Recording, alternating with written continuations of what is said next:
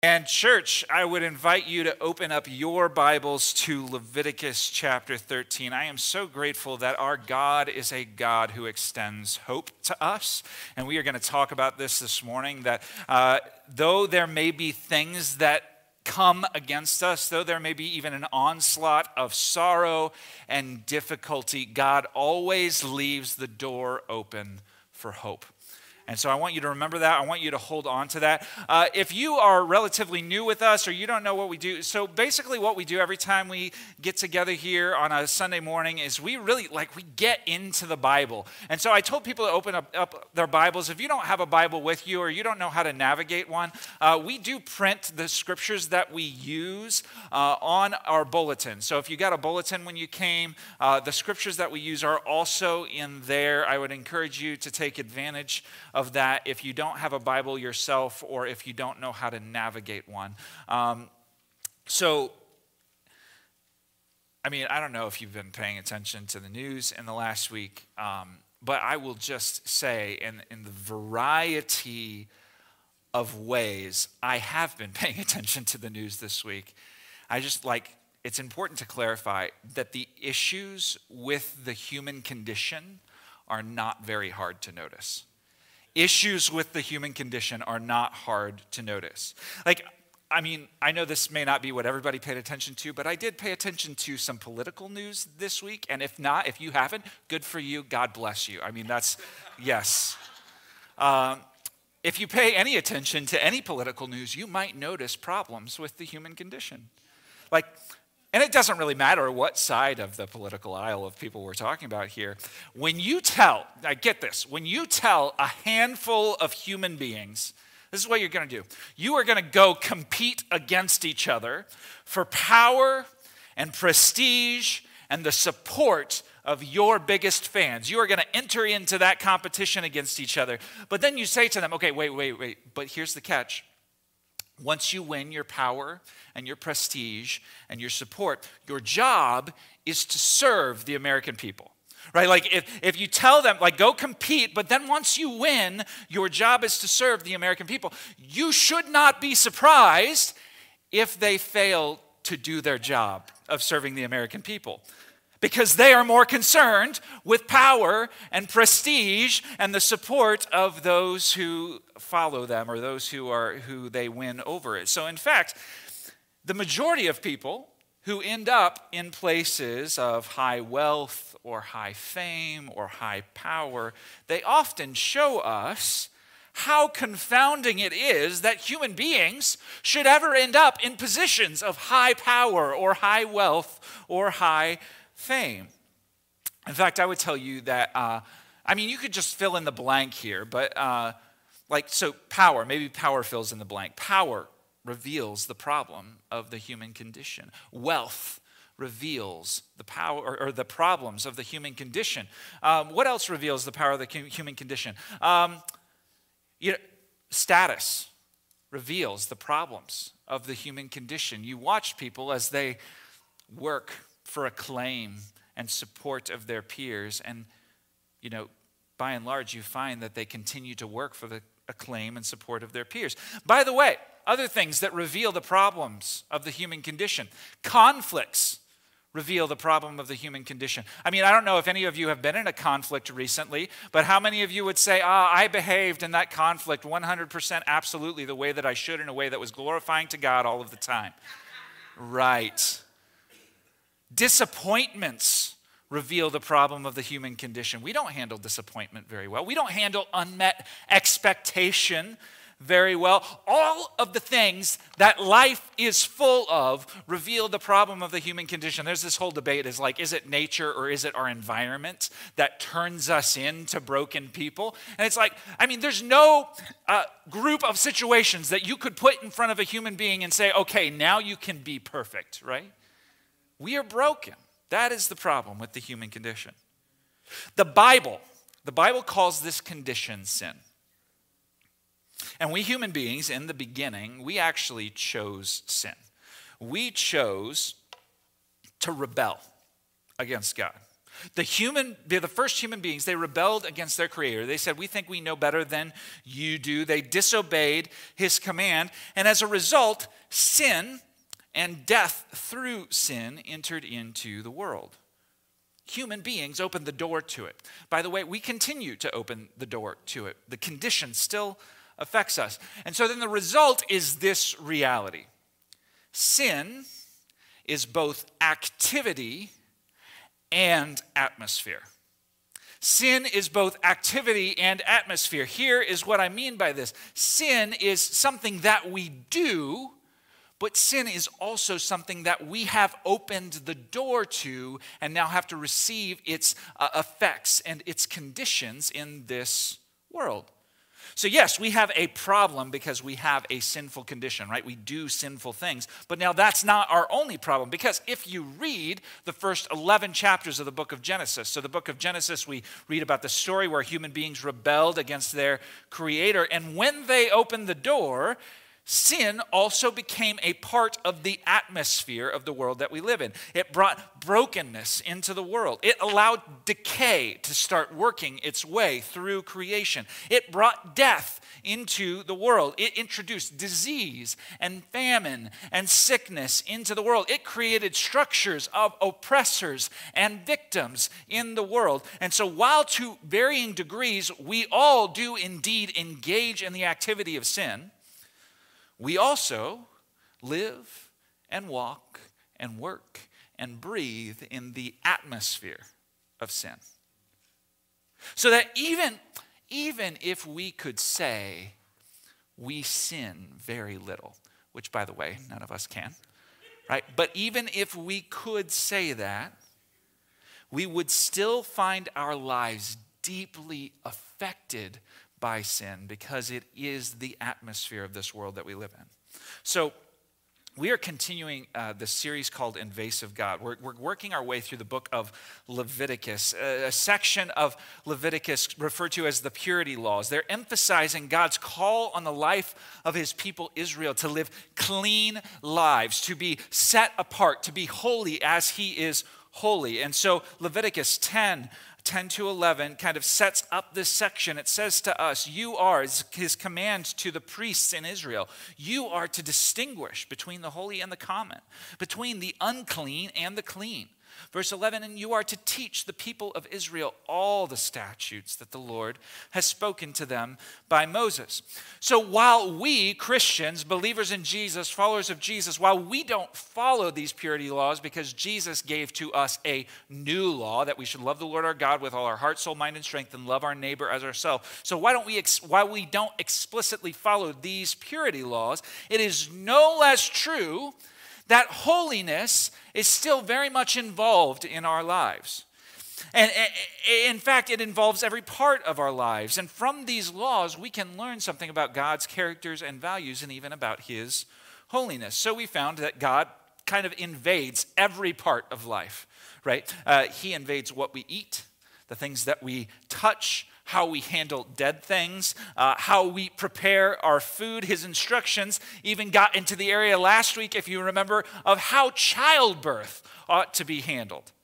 And so this week, this week, his commands extend to how they handle a specific kind of debilitating illness.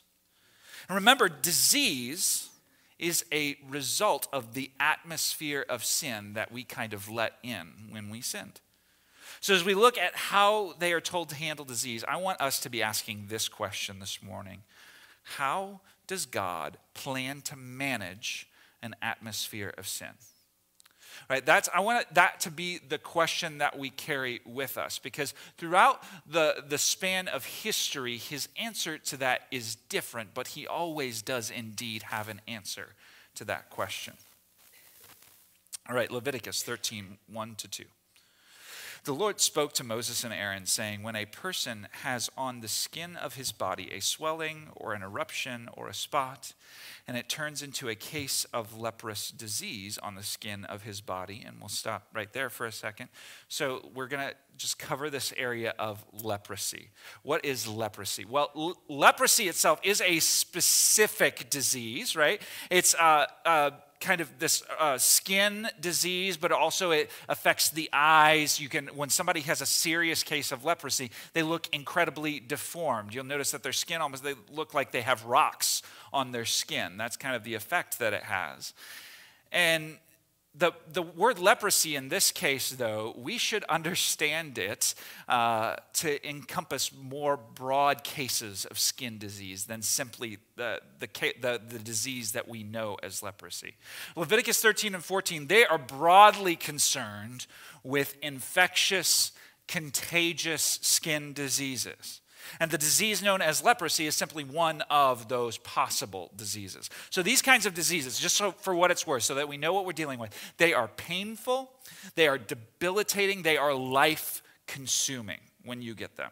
They often, like, they significantly alter the appearance of the person who has them. They can involve nerve damage. They can uh, produce open sores and boils and endless itches.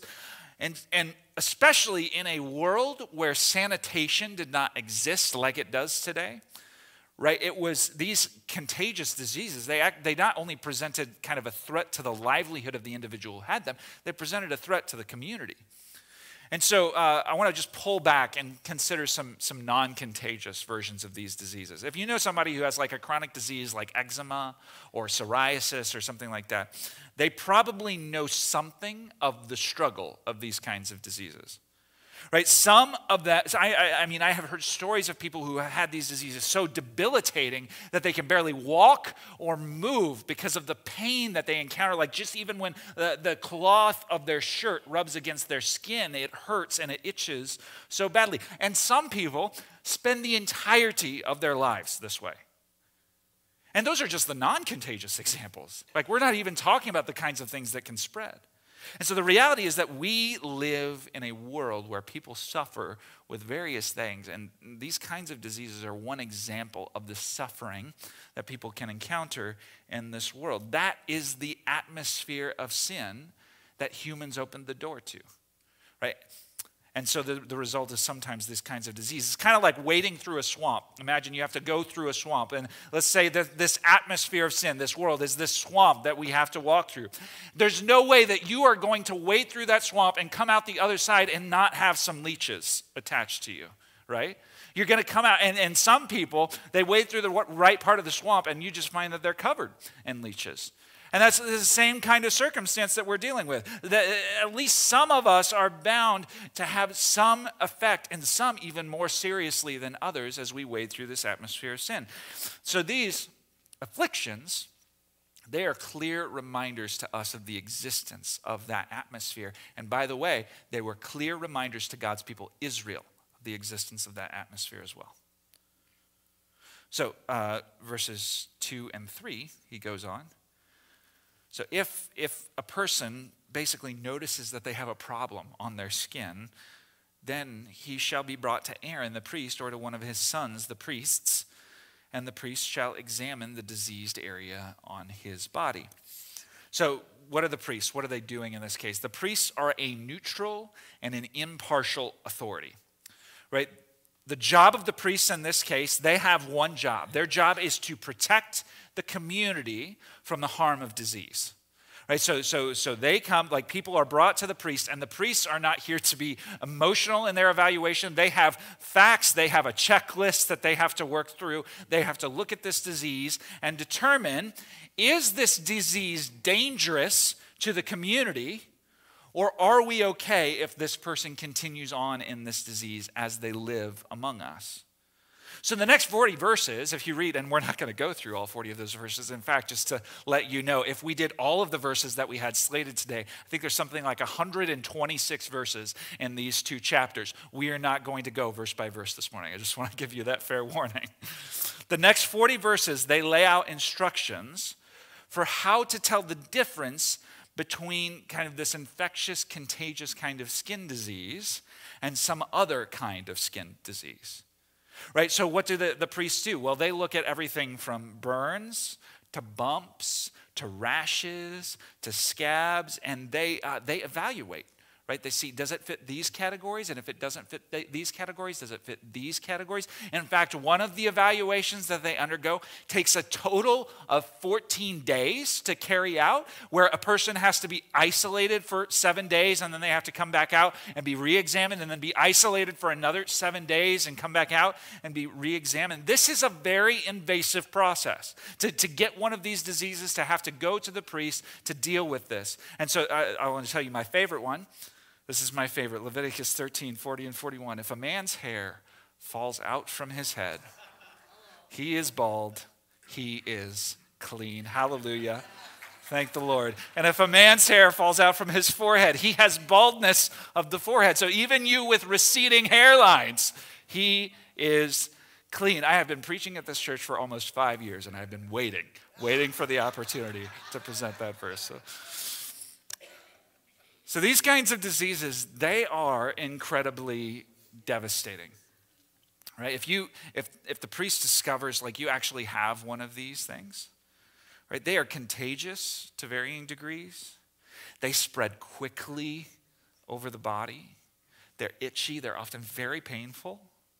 They're often very physically noticeable or deforming in some way, and they're so significant and so dangerous that like they were even taking note of how this affected their stuff, not just their bodies, but their stuff. So Leviticus 13, 47 and 48 says, When there is a case of leprous disease in a garment, whether a woolen or a linen garment, in warp or woof of linen or wool, or in a skin or anything made of skin, right? It's saying that that even your clothes could get this kind of transferable, contagious thing, this decaying issue that in some cases could spread to other things in your house or could even spread to you.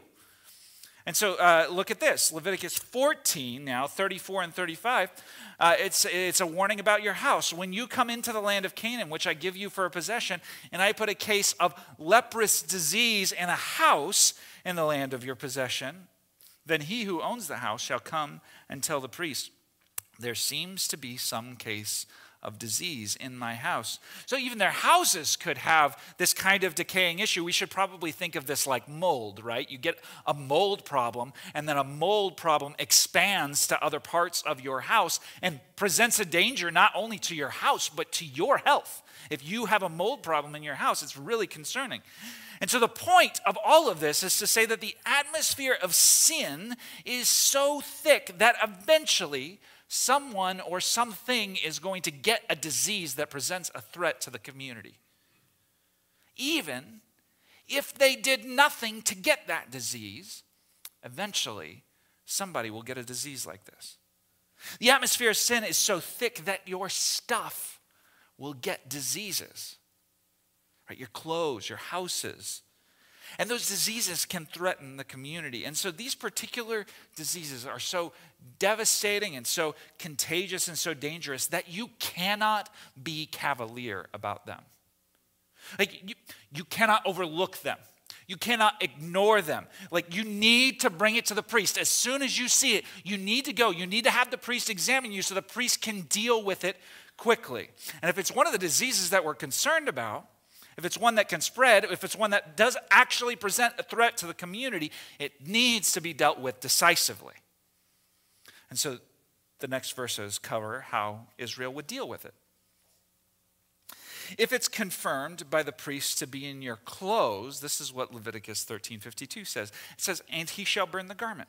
Right? If the priest confirms through a process, yeah, this is in your clothes, that you don't get that piece of clothing anymore. And by the way, like pieces of clothing just did not come easily to them, right? But you have to burn that piece of clothing.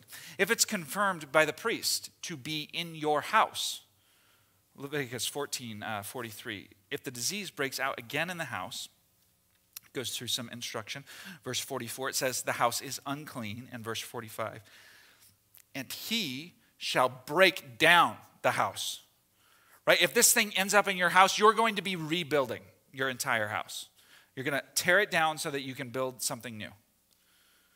And then, in particular, let's consider what it means if a person actually gets one of these diseases. Verse 45 of Leviticus 13 The leprous person who has the disease shall wear torn clothes and let the hair of his head hang loose. And he shall cover his upper lip and cry out, Unclean, unclean. So, first note uh, if the person is diseased, they now have to stay away from other people. That's what this whole unclean, unclean thing is. You're basically putting out a warning sign to other people that you can't come near me. You need to stay away from me. Without doing anything wrong, this person has to adopt a posture of shame and become an automatic pariah in the community. They automatically have to, to adopt this position where you cannot be, you cannot be near me, you cannot associate with me because I have this disease. So look at the three actions that God instructs them in. He says uh, that they need to tear their clothes, they need to loosen their hair, and they need to wear a face covering. That's what the covering of the upper lip is about. Each of these was a visible cultural marker of mourning,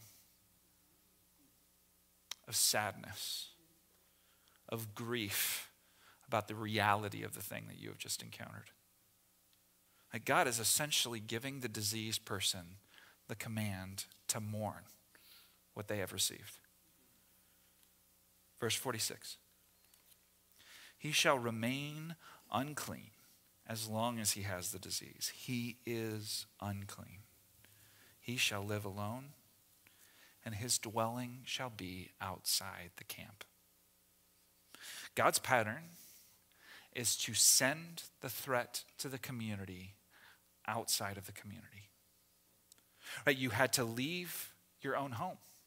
More significantly, outside the camp, that was the place where executions were carried out where the death penalty was carried out. That's where we, the people sent their trash outside the camp. In fact, it's fair to think of a diagnosis of one of these kinds of diseases, it's fair to think of this diagnosis as something like a living death. Right? You had to go to the place that, by the way, was considered separation from God. Outside the camp, that's where God's presence is not you had to go away from God because God's presence was in the camp. Uh, and by the way, this outside the camp language, it parallels what was happening at the beginning of Genesis. When Adam and Eve sinned and let sin in the door, God says, I now have to send you out. I have to send you away from my presence. I have to send you out of the garden.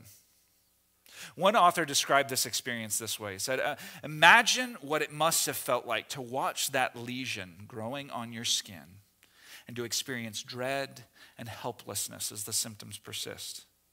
Feel the total despair as the priest diagnoses the condition as unclean.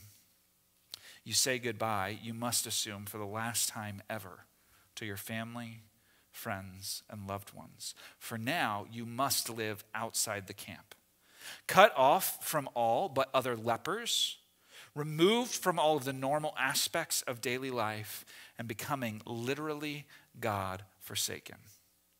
From now on, you awake every morning with no reason to get up, nothing to do, unneeded, and uncared for by anyone. To get one of these diseases was to be so affected by the atmosphere of sin that you would become contagious to others, and as a result, God would need to cast you away from his presence. All of the consequences of this disease are incredibly devastating. I hope you see that. And God's telling his people, I want you to be holy like I am holy but to have this kind of contagion among you. It makes the atmosphere of sin so thick that while it's there, that, that that person, both for your health and for your holiness, needs to be cast away from you. They need to live outside the camp. Okay. So then read the first two verses of chapter 14 with me.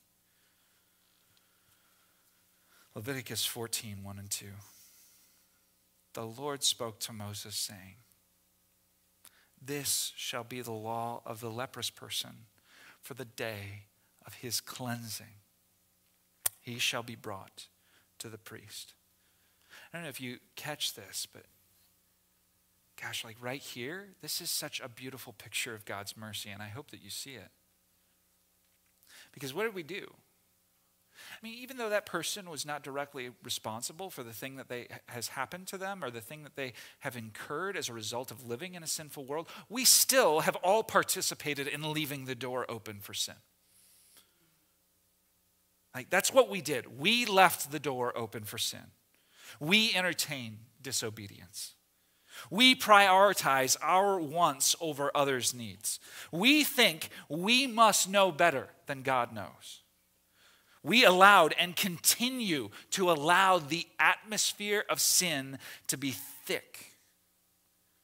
And we leave the door open for all sorts of brokenness and decay and damage from sin. But what does God do here for the diseased person? God leaves the door open for hope. It's exactly what he does. He leaves the door open for a, a pathway back into the community. Like there was the chance that the person who was diseased could actually overcome the disease. And if they were healed, they had a pathway back into God's community, that they did not have to be resigned to being left out there forever. God was saying, I'm establishing a way back. They could go and be examined, and if the priest declared them to be healed, then that priest would take that healed person through a cleansing ritual. The priest would take a hyssop branch and he would dip it in blood and sprinkle that blood on the person seven times. And you might be asking, how in the world can sprinkling a person with blood seven times make them clean? But if you recognize what most of Leviticus is built around. It's built around this idea that life is in the blood. I know that doesn't make sense to us in the time and place that we live in, but God established this category that life is in the blood. That somehow we walk so close to death in this world that we need our death to be cleansed with life. He's saying life is in the blood. So you're going to sprinkle life on that person seven times to make them clean. They have walked so close to death that they need to be sprinkled with life. God is basically affirming yes, you have indeed been living death, but I'm going to welcome you back by sprinkling life on you. Verse 14, or sorry, chapter 14, verse 10. And so that diseased person, it says, on the eighth day he shall take two male lambs without blemish. And then all of the other instructions from here, he's going to walk them through four of the, the five different offerings that an Israelite could make. That first was going to be the, the sin offering.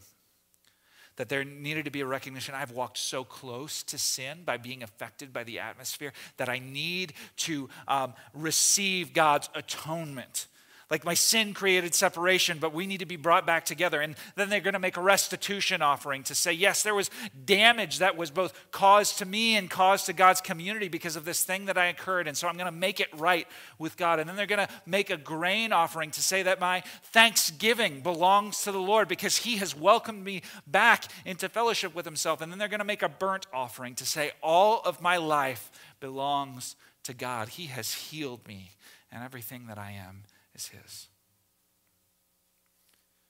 And so it says, Thus the priest shall make atonement for the one who was diseased, and he shall be clean.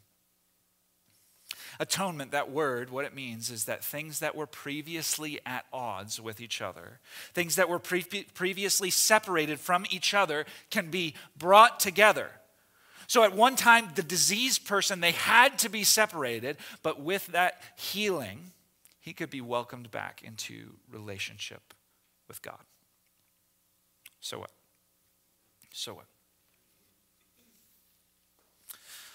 Number one, God warns us to treat sin like leprosy.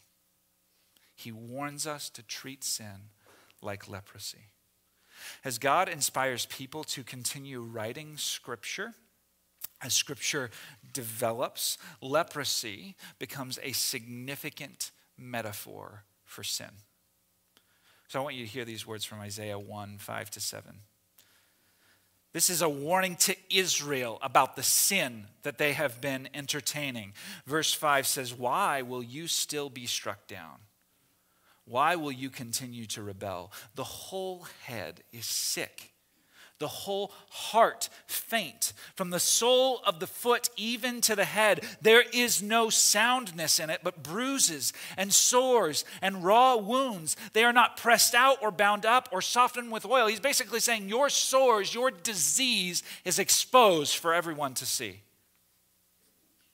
And in the New Testament, the, the, scriptures that were written for us after Jesus came, we see biblical writers telling God's people to respond to sin much the same way that people responded to leprosy in the Old Testament. What does sin do? Sin starts insignificantly, it starts small, but it spreads quickly. It affects deeply, deeper than even our skin. It ruins whatever it touches. It destroys sensitivity. It is deadly and incurable. Sin is only made right with God. Hebrews 12:15 gives us this kind of, uh, kind of a warning or awareness. It says, See to it that no one fails to obtain the grace of God, that no root of bitterness springs up and causes trouble, and by it many become defiled. He's saying, You know, if this kind of thing shows up, you do not entertain that for one second. You pull it out and you get it out of there because it's such a threat to the community if you allow it to exist. Right? If this exists in you, if this exists among you, if you see this taking place, you do not let it sit there. You don't overlook it. You deal with it. Like, like some sin is containable with the right protocol. Some sin can be stopped if you catch it early and deal with it, but some sin is contagious and it destroys others when we fail to notice it and root it out quickly. And all sin separates us from God. Not all sin has the same consequences, but any sin left unchecked will grow and catch up to you. It is one of the most successful accomplishments of this world and of our fleshly nature and of the devil himself that we could treat sin cavalierly, that we could just not take it seriously that we entertain little bits and pieces of it and say, ah, you know, it's no big deal.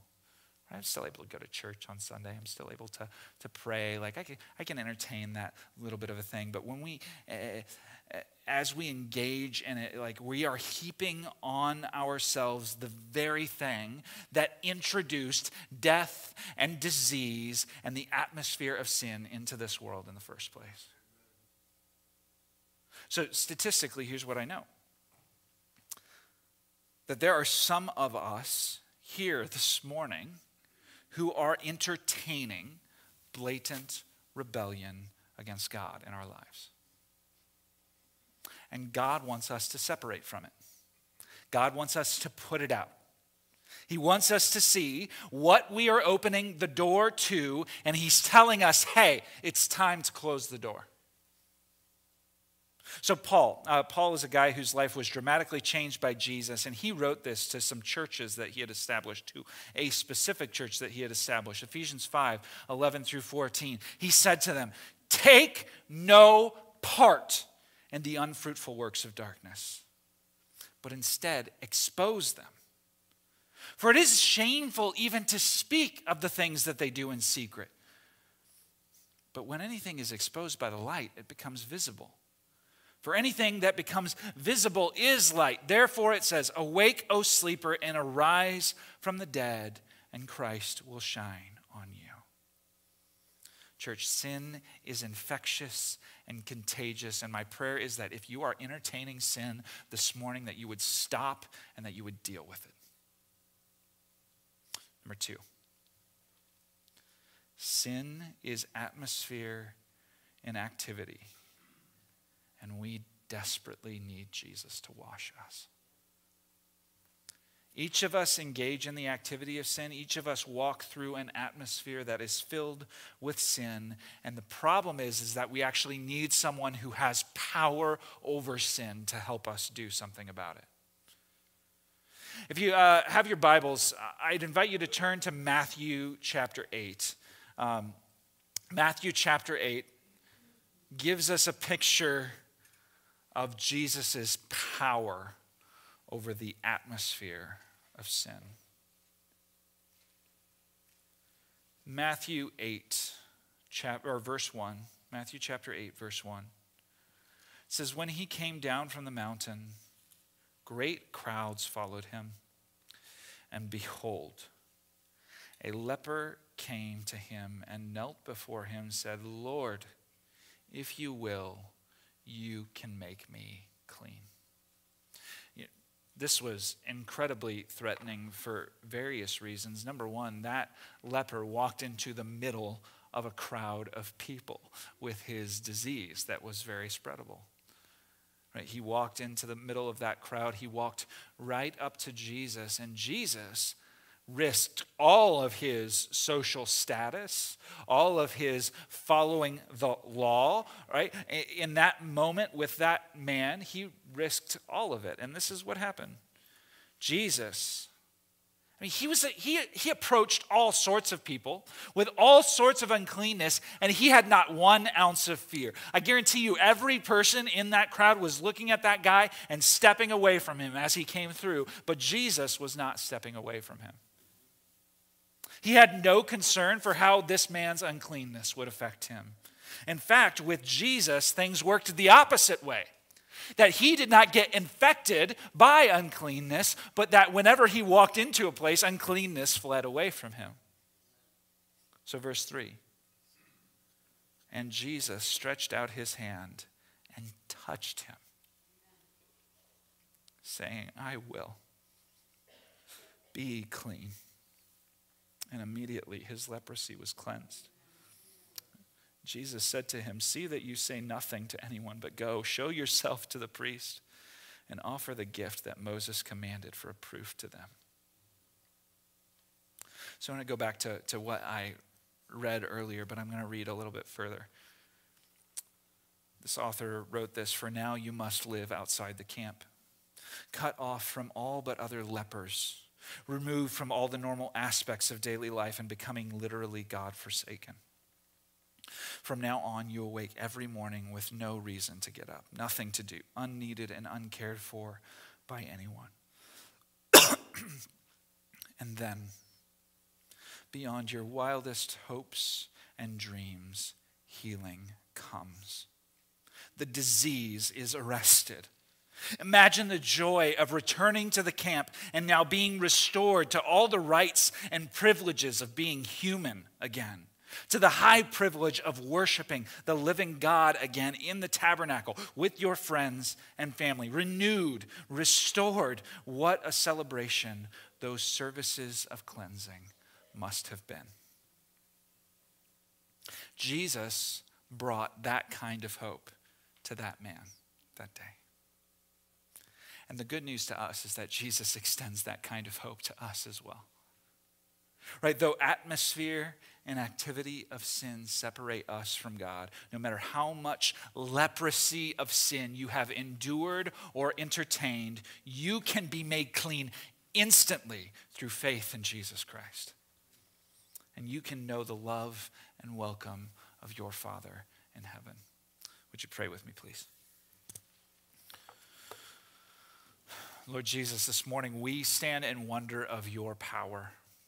God, for, for a period of time, you said that this uh, sin, that this uh, atmosphere of sin was something that was to be managed by your community, but you had a plan from before the foundations of the world that you were going to deal decisively with both the atmosphere and the activity of sin in the cross of Jesus Christ. And we say, Hallelujah, Lord. Thank you. Thank you for the gift that you extend to us that though we may even hold disease in our bodies, that we can be made clean and made right with you through the blood of Jesus Christ, that we can be reconciled to you and know the love of our Father who is in heaven. And so, Lord, in light of these mercies, may we be the kind of people who do not deal lightly with sin. I pray for anyone in this room, I pray for myself as well, that, um, that we would have such a, a weight of Holy Spirit upon us that we would recognize the gravity and the damage and the decay of sin that we open the door to. And Lord, that you would just press upon us the need to root it out, the need to deal with it, and, and then in that place to receive the forgiveness and the grace of Jesus, the blood of uh, your Son who cleanses us from all unrighteousness. Lord Jesus, thank you for these amazing gifts. Thank you that we can be made right with you. I pray uh, that you would uh, lead anyone who has not known what it is to be reconciled to you, who has felt far off from you. I pray that this morning you would by your Holy Spirit, give them an awareness of your love, that you would even draw some to faith in you this morning. Jesus, thank you for the gift of your word. May you use it to continue shaping and forming us. We pray these things in Jesus' name. Amen.